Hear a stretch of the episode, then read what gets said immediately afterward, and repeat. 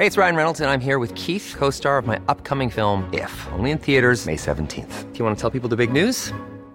All right, I'll do. Sign up now and you'll get unlimited for $15 a month in six months of Paramount Plus Essential Plan on us. Mintmobile.com slash switch. Upfront payment of $45 equivalent to $15 per month. Unlimited over 40 gigabytes per month. Face lower speeds. Videos at 480p. Active Mint customers by 531.24 get six months of Paramount Plus Essential Plan. Auto renews after six months. Offer ends May 31st, 2024. Separate Paramount Plus registration required. Terms and conditions apply if rated PG. I'm Sandra, and I'm just the professional your small business was looking for. But you didn't hire me because you didn't use LinkedIn jobs. LinkedIn has professionals you can't find anywhere else, including those who aren't actively looking for a new job but might be open to the perfect role, like me. In a given month, over 70% of LinkedIn users don't visit other leading job sites. So if you're not looking on LinkedIn, you'll miss out on great candidates like Sandra. Start hiring professionals like a professional. Post your free job on linkedin.com/people today. Millions of people have lost weight with personalized plans from Noom, like Evan, who can't stand salads and still lost 50 pounds. Salads, generally, for most people, are the easy button, right? For me, that wasn't an option. I never really was a salad guy. That's just not who I am. But Noom worked for me. Get your personalized plan today at Noom.com. Real Noom user compensated to provide their story. In four weeks, the typical Noom user can expect to lose one to two pounds per week. Individual results may vary.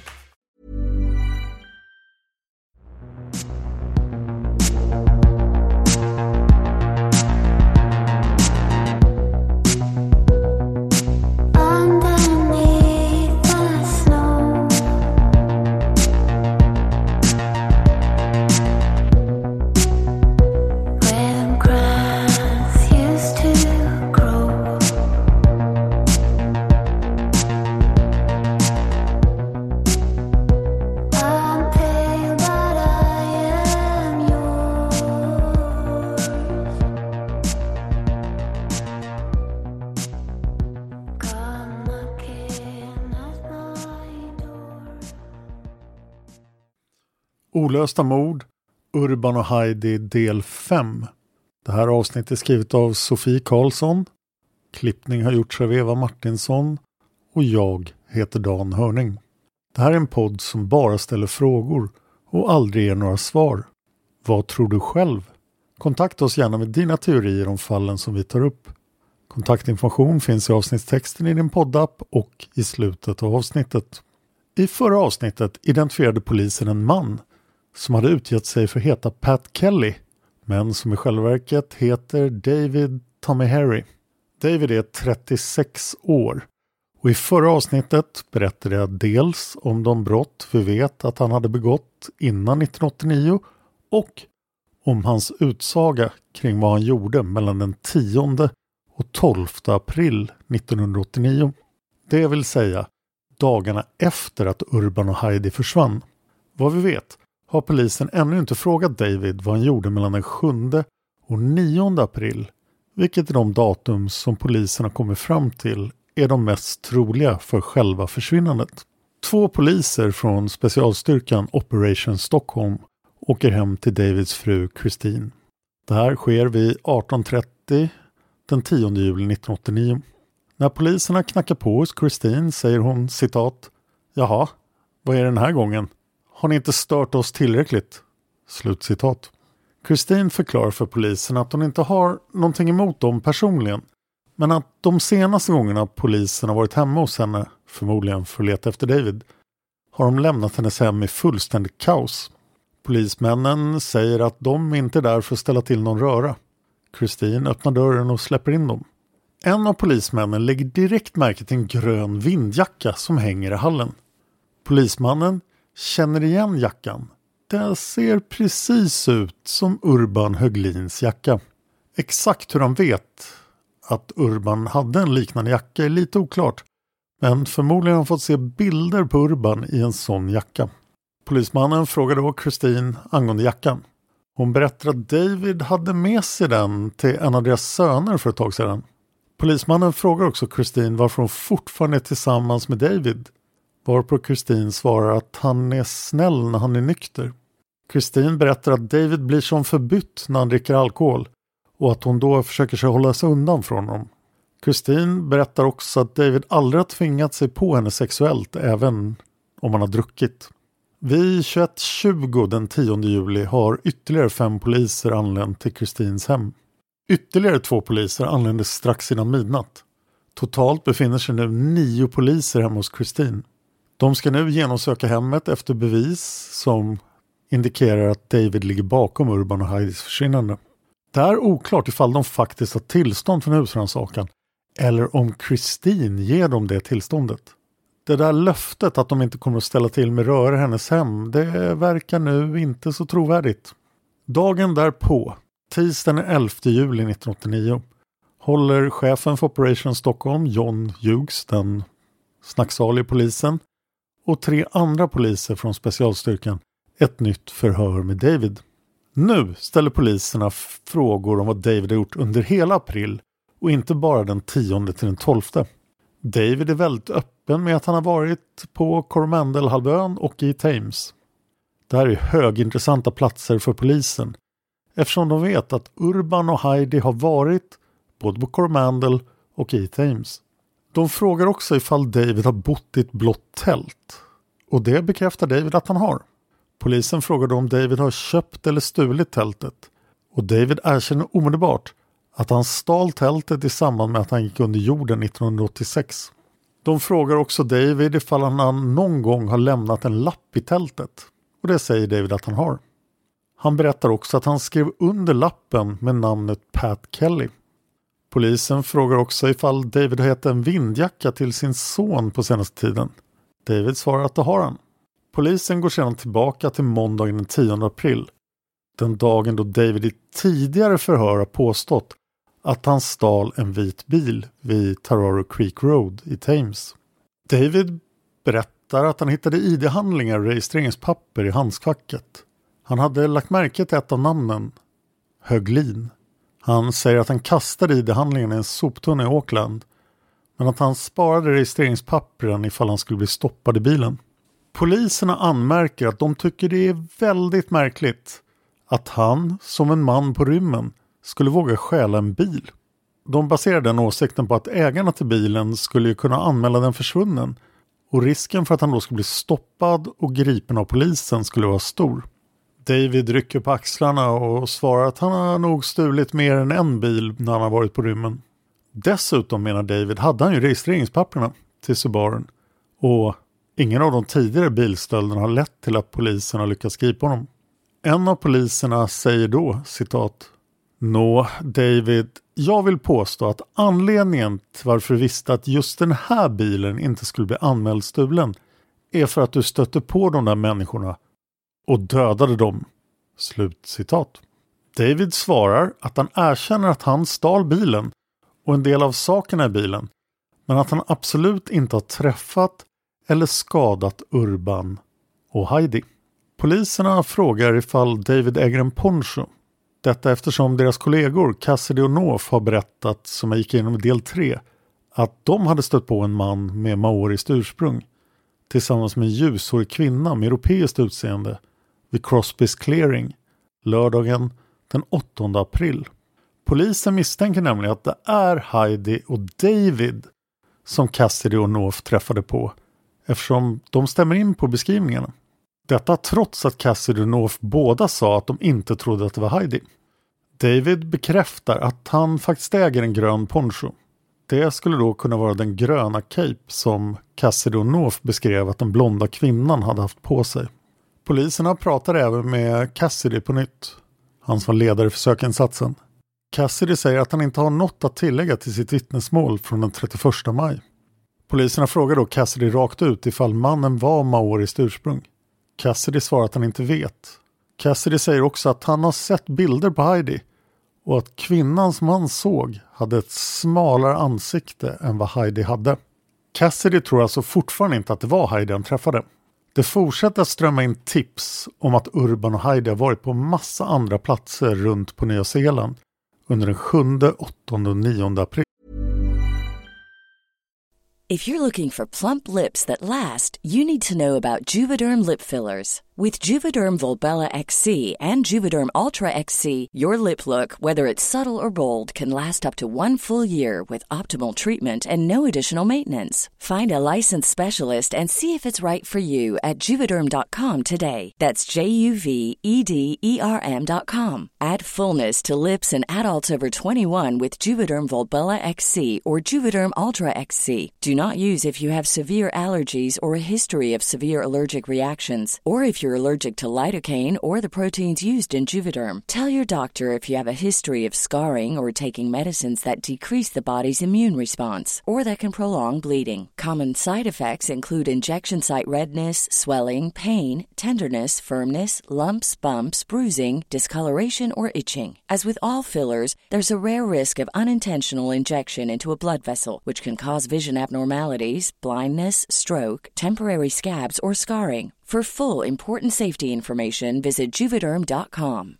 I'm Sandra, and I'm just the professional your small business was looking for. But you didn't hire me because you didn't use LinkedIn jobs. LinkedIn has professionals you can't find anywhere else, including those who aren't actively looking for a new job but might be open to the perfect role, like me.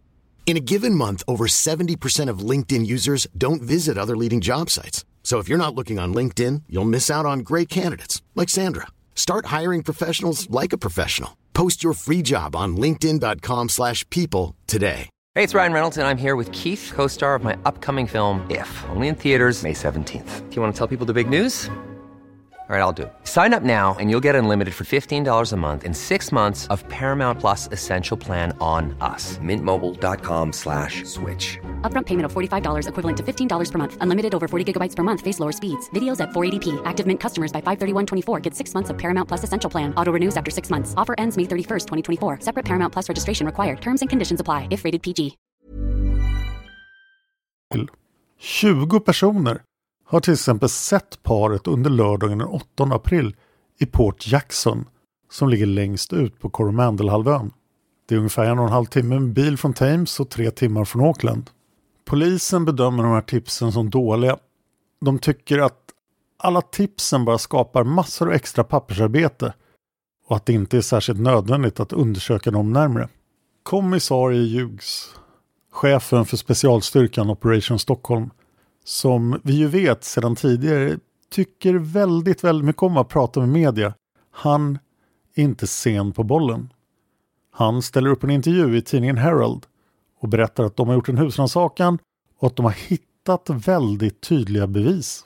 I Herald-artikeln står det citat Poliserna som utreder de svenska turisterna Urban Höglin och Heidi Pakkonens försvinnande berättar att de har hittat bevis som på ett betydelsefullt sätt har fört deras utredning framåt. De har identifierat minst en av de män som de tror är ansvariga för att ha tagit parets vita Subaru och gjort ett genombrott vad gäller att kartlägga bilens färd efter det att svenskarna inte längre hade den i sin ägo. Slutcitat. Artikeln publiceras redan på onsdagen den 12 juli 1989, dagen efter förhöret med David.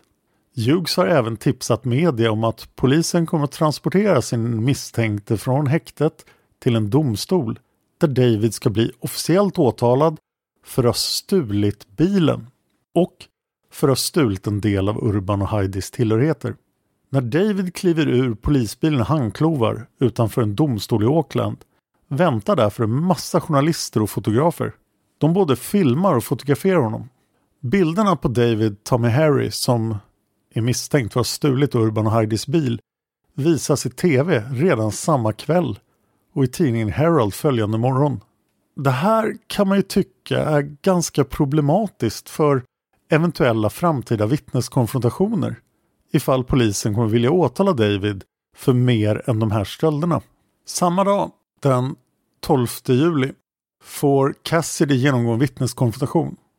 David står på en rad med flera andra män Cassidy säger att han inte känner igen någon av männen som mannen som han såg vid Crosbys clearing den 8 april. Efter det misslyckandet verkar det som att Operation Stockholm inte vill besvära North med en vittneskonfrontation. Men de förhör honom minst en gång till. Under andra förhör säger North att han såg att mannen i paret hade hållit i en yxa.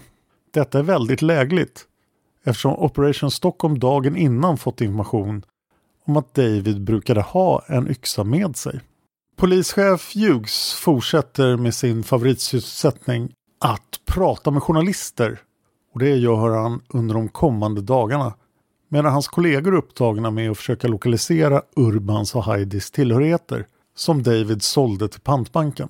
Hughes pratar vitt och brett om väldigt intressanta upptäckter som polisen har gjort.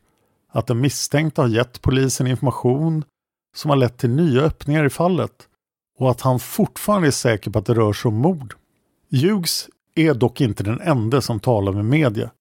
Det gör även polisens presstalesperson och det är kanske personen som borde ha varit den som pratar med media. Presstalespersonen berättar för media att David har varit på flykt från rättvisan efter att ha utfört minst en våldtäkt. Presstalespersonen berättar också att David är dömd för ett brutalt mord. Det stämmer inte riktigt. David är dömd för vållande till annans död som jag berättade om i del 4. Operation Stockholm organiserar nya sökinsatser och nu fokuserar de på området kring Crosbys clearing. Alltså utsiktsplatsen som David i sitt första förhör sa att han hade haft som mål att nå när han hittade Urbans och Heidis vita Subaru på Tararo Creek Road. De nya sökinsatserna leder inte till någonting vettigt. Ingen Urban, ingen Heidi eller ens några nya ledtrådar. Polisen jobbar på i ytterligare ett år med sin utredning som nu helt fokuserar på teorin att David Tommy Harry har mördat Urban och Heidi. Trots att ingen har lyckats hitta Urban och Heidi, vare sig vid liv eller döda, blir David Tommy, Harry åtalad för att ha mördat det svenska turistparet den 26 juli 1989. Rättegången mot David dröjer. Den inleds 1 oktober 1990. Urban och Heidi har då varit försvunna i drygt ett och ett halvt år. Domare i målet är domare Tomkins. Rättssystemet på Nya Zeeland liknar det system som råder exempelvis i USA, Australien och Kanada. Ja, det innebär att rättssystemet på Nya Zeeland använder sig av en jury. Inför rättegången mot David pratar domare Tomkins med juryn. Innan jag berättar vad domaren säger vill jag kort bara nämna att precis som i Australien och Kanada refereras åklagarsidan ofta till som kronan. Det är väl ett arv från det brittiska imperiet. Domare Tomkins säger citat. Det finns inga direkta bevis som bevisar att den åtalade dödade det svenska paret. Kronan efterfrågar att ni kommer att bedöma att han gjorde det utifrån fakta som kronan påstår har blivit ordentligt bevisade vilket betyder att kronan förlitar sig på så kallade indiciebevis. Om styrkta kan indicier tillsammans bilda en stark bevisning som får juryns åsikt att luta mot en fällande dom, vilket kan betyda att den sammanlagda bevisningen går bortom allt rimligt tvivel.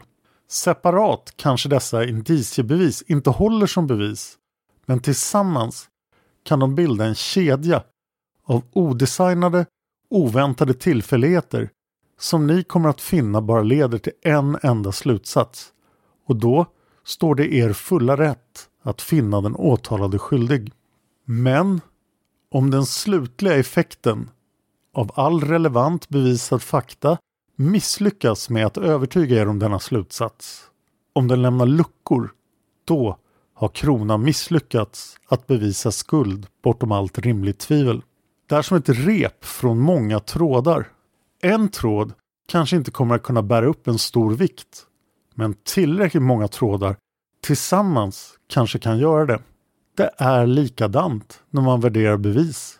Det finns en rad omständigheter som enskilt inte skulle leda till en fällande dom. Men tillsammans kan de skapa en övertygande stark slutsats om skuld. Slutcitat. De huvudsakliga indiciebevisen som kronan, alltså åklagarsidan, lägger fram under rättegången är följande. Sökinsatsdeltagarna Cassidy och Novs möte med ett par som hade haft ett något liknande utseende och liknande kläder som David och Heidi. anonyma vittnen, orimligheten i att David ska ha brutit sig in i Urbans och Heidis Subaru med hjälp av ståltråd och att David hade kört runt i den stulna bilen uppvisade stor oförsiktighet. Innan jag går igenom bevisen var för sig, så som de presenterades i rättegången, vill jag poängtera att flera av de källor som Sofia använt sig av är öppet kritiska mot rättegången. Vårt mål här är inte att argumentera för denna kritik, men vi känner att det är intressant och relevant att lyfta det som ledde fram till den slutliga domen. Jag och min medpoddare Josefin Molén i Mördarpodden kommer ganska snart att gå igenom ett svenskt fall där just frågan om huruvida den åtalade fick en rättvis rättegång eller inte kommer att behandlas. De avsnitten kommer att handla om Olle Möller och kommer antingen i år eller nästa år. Om du gillar svenska fall så rekommenderar jag att du håller utkik på Mördarpoddens Instagram eller poddfeed så att du inte missar när de avsnitt släpps. De är förstås skrivna av Sofie Karlsson de också. Det första indiciebeviset det är alltså Cassidy och Novs vittnesmål under rättegången angående mötet med det här paret. Till att börja med beskrev Cassidy och Nof under sitt vittnesmål den 31 maj, cirka sex veckor efter försvinnandet, att kvinnan i paret de mötte i Crosbys clearing, hon var i sena 20-årsåldern. Heidi hade precis fyllt 21 och såg ganska ung ut. Cassidy sa i juli 89 att kvinnan som han träffade hade smalare ansikte än Heidi. Cassidy kunde dessutom inte heller under vittneskonfrontationen identifiera David som mannen han träffade vid Crosbys clearing. Under rättegången berättar Cassidy att chefen för Operation Stockholm, Hughes, har sagt åt honom och North att bege sig till domstolen i Auckland den 26 juli 89. Det vill säga när David officiellt åtalades för morden på Urban Heidi. Hughes hade sagt till Cassidy North att de skulle kolla runt i folkmassan och se om de kunde identifiera någon som liknar den där mannen från Crosbys clearing. Under rättegången berättar North att han såg David den 26 juli 89 utanför domstolen och då blev han säker på att det var David som han hade mött vid Crosbys clearing den 8 april 1989 tillsammans med en blond kvinna. Eller, sa North, i alla fall 90% säker var han på att det var så. Under rättegången kovänder Cassidy också. Han säger citat Nu när jag har sett David ta med Harry är jag säker på att han var manspersonen som jag såg vid Crosbys clearing under eftermiddagen den 8 april förra året. Slutcitat. Under rättegången tar både åklagarsidan och försvaret upp tältet. Mannen i paret hade ju enligt Cassidys första vittnesmål hållit på att sätta upp ett tält medan de pratade med honom. Cassidys beskrivningar av det här tältet har ändrats över tid. David Tommy Harry äger ett blått tält. Det var i det tältet han lämnade en lapp underskriven Pat Kelly. Cassidy säger under rättegången att han är säker på att det var David som reste tältet och att det var ett blått tält. Försvaret kontrar då med att Cassidy har lämnat ytterligare ett vittnesmål i november 89. Det var alltså ungefär sju månader efter mötet vid Crosbys clearing. I det vittnesmålet hade Cassidy nämnt att han nu mindes, alltså i november 89, att han faktiskt hade träffat David vid ett tidigare tillfälle. Under 1987. Då hade David varit ute i vildmarken och där slagit upp ett tält. I vittnesutsagan från november 89 kommer Cassidy ihåg fler detaljer om vad han och mannen pratade om i Crosbys clearing för första gången. Cassidy nämner i sin utsaga att mannen berättade för honom att han hade två söner precis som David har och att han har jobbat inom bygg och stålindustrin precis som David har gjort. Cassidy sa i sitt första förhör i maj 89 att mannen han mötte hade haft på sig en mörk topp. Poliserna från Operation Stockholm har under utredningens gång fått kännedom om att David har en blåsvart tröja av märket Swandry. I ett transkriberat förhör från juli 1990, alltså över ett år efter det första förhöret, frågar en polis Cassidy, citat, Nu när du har fått tänka på det lite mer, tror du att Swandrin kan ha varit blåsvart? Slutcitat. Varpå Cassidy svarar citat Ja, så kan ha varit nu när jag tänker efter. Slutcitat. I den sedan nedskrivna vittnesutsagan som rätten får ta del av står det citat Mannen jag såg hade på sig en blåsvart Swanry t-shirt. Slutcitat. Problemet är bara att polisen har fel information här. Davids Swandry t-shirt är inte alls blåsvart. Den är röd. Sammanfattningsvis menar åklagarsidan att Cassidys och Norths vittnesmål är stark bevisning för att David har träffat och mördat Urban och Heidi. Försvaret menar tvärtom att deras historia ändrats alldeles för mycket över tid och att de uppenbarligen har blivit utsatta för yttre påverkan och ledande frågor under förhören. Dessutom vet vi ju att ögonvittnen inte är särskilt bra bevis. Det har jag talat mycket mer om tillsammans med minnesexperten Emil Johansson i avsnitt 75, 76 och 77 av Mördarpodden. Så lyssna gärna på dem. Jag kommer att fortsätta gå igenom rättegången mot David Tommy Harry i nästa avsnitt. Jag finns på Twitter och Instagram. Följ mig gärna där.